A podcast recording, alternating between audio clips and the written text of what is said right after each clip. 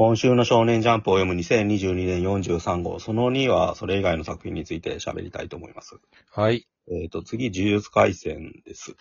はい。はい。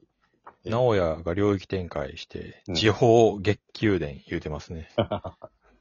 うん、何をこれ、やっぱ支給ですよね、どう考えても。ああ、そうですね。うんうん、月給って。お母さんに殺されたのくせにお母さんの中を記事的に作り出そうとしてるか、うん。やっぱ下半身が埋もれてるから、うんうんうん、なんかやっぱマザコンというか、うん、なんかあるんですかね、母親に。屈折してますよ、ねうん。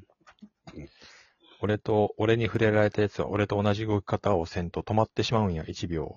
うん、この領域ではその術式対象が細かくなるみたいやね。細胞の一つ一つが術式対象、ひとたび体を動かせば、細胞一つ一つの動きがずれて、そうなってしまうわけやね。で、血まみれになってるんですよ。ちょっとよくわかんないですね。言わんとしてることはわかるじゃん。今まではテルのやつでしょ、だから。うん。セルガの理論がもっとより細かくなったっていうかさ。うん。24フレームみたいなやつが。うん。うんまあ、基本的にはそれで倒そう。最終的にはマキさんが完全覚醒して、うん、領域展開の中ではなんか対象として認識されないっていうか。磁力がゼロだからってことで、建物とかと同じ扱いになるから自由に動けるって。それで背中から刺されて、これもあれか、この間のやつと同じ殺され方だ。そうですね。ひどい。うん。直哉くん2度死ぬわけだな。そうですね。で、善意当時と並ぶ基人が完成するって最後の方で出ますね、うんうん。これさ、だからお前はいつまで経ってもっていうさ、歪んだ顔の描写あるじゃないですか。うん。正常ですね。正常の後藤とかを彷彿させるけど、でもあれですよね、真人の時もこんな感じの描写ありましたよね。うん。だから割と好きなんだろうな、って思います。ブリーチっぽくもありますね、ちょっと。はい。目のアングルの描き方面白いなと思って、ね。で、ロボコ。うん。あ、監督第一秋太郎ってもう発表されてたんでしたっけ？あ、そうですよね。アニメ化の話ですよね。アニメ化。うんうんうん。ギャロップですか？評価されたのかな？なんか俺知ったの？テレ東深夜、日曜深夜ですね。うん。マサルさんと同じですよね。ああ、なるほど。うん。5分。1日5分？これって。あ、そうなんですか？どういう放送、1週間に1話なの？これ5分って。本当は5分しかないんですね。ああ、とりあえず漫画に書いてあることで言って、僕とロボコ12月4日、テレビ東京にて、24時30分から24時35分放送決定って書いてあるんだけど、うん、毎週5分なのか。そんな気がしますね。すげえな、それって。うん5分でその1話とかできるのかできないですよね。どうやるんだろう、逆に。めっちゃ早送りでやるんじゃないですか。うん。前、だからさ、ワンダフルでやってたじゃないですか。ワンダフルわかんないかもしれないけど、はい、TBS のさ、なんか情報番組みたいなやつがあってさ、うん、そこでマサルさんとか浦安鉄筋家族やってたんですよ。うん。それはほぼ毎日やってたと思うんですよ、確か。うん、月曜から金曜とかね。うん。同じ形式かなと思ったらさ、週に1本しかやんないんだな。なるほど、うん。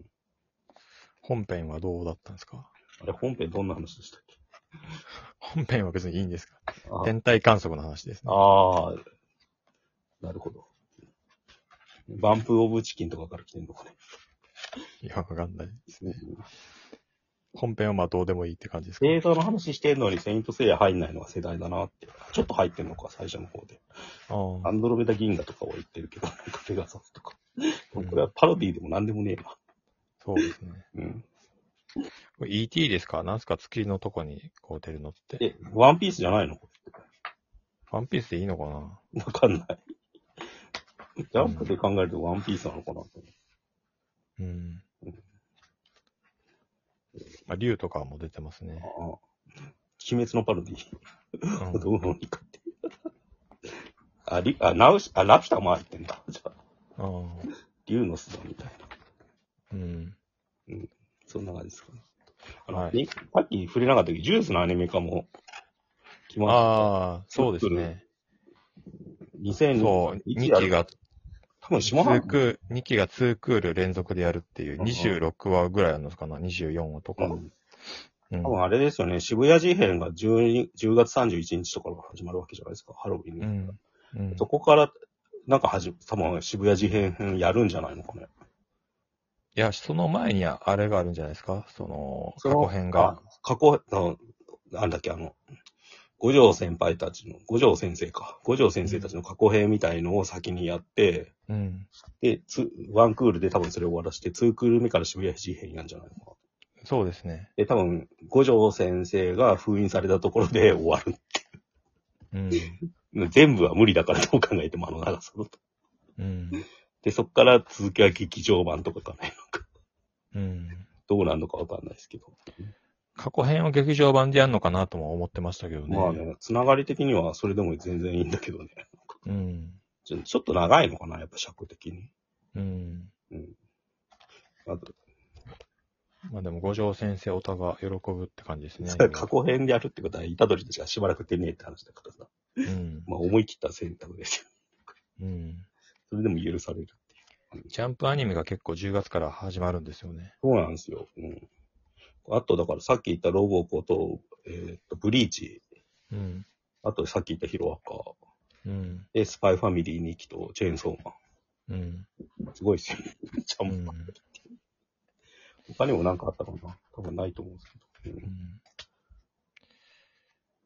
なるほど、うん、そして続きすごいスマホちょっと触れときたいというか、はい、まずさ、うん、なんで1ページ目のさタイトルの、うん、なんか扉絵じゃないんだよね、うん、1ページ見開きで普通やるじゃないですか、はいはい、それがなんかすごいスマホタイトルあって第2次は全一郎っていうのがさ最初の一コマでさ、うん、作者名とかと一緒にまとめられてるっていうさなんか、はいはい、周りがどう見てもいびつっていうかさなんか、うん、何が起きてるんだって感じですよ、うん、いや本当話をもうすごいスピードで畳んでいきたいんじゃないですか、うん、全一郎のもうちょい引っ張ると思ったら全部出しちゃったっていうかそうですね全一郎の過去を書いて、ね、目的みたいなの描いちゃう、うんうん。もうやられる寸前みたいな描写ですよね。うん、あとなんか、動機みたいなのはやっぱりみんな誰かを亡くしてるっていうか、うん、でそれを引き返らせるためになんかスマホのバトルみたいにやってるっていう感じなのかね。うん、そうですね。アンデラと同じですよね。うんもうすぐ種明かしがあって終わりかな。いや、結構このペースだと終わっちゃいそうで怖いですよね。うん。もう一回巻き返してほしいけど、なんかそれもできなそうだし。はい。うん、そしてアンデラですか？はい。アンデラはやっぱりね、アンデラらしかったですね、今週は。おう。何やってんのかよくわかんないっていう。能力名をいろいろ言うんだけど、それがだから何がどうなってこうなったんだっていう説明をしてくれないっていう。うんうん。うん、なんかすげえことが起きてるなっていうだけです。秒単位で動いてるのがやっぱ緊張感を作ってるっていうか。そうですね。ハンターハンターのキメラアント編の突入してるとこみたいですね。どちらかというと24とかの感じですよ。不罰はまあわかるんですよ。抜かせませんっていうね。抜かせないってことでしょう。で、この不言って何すかね。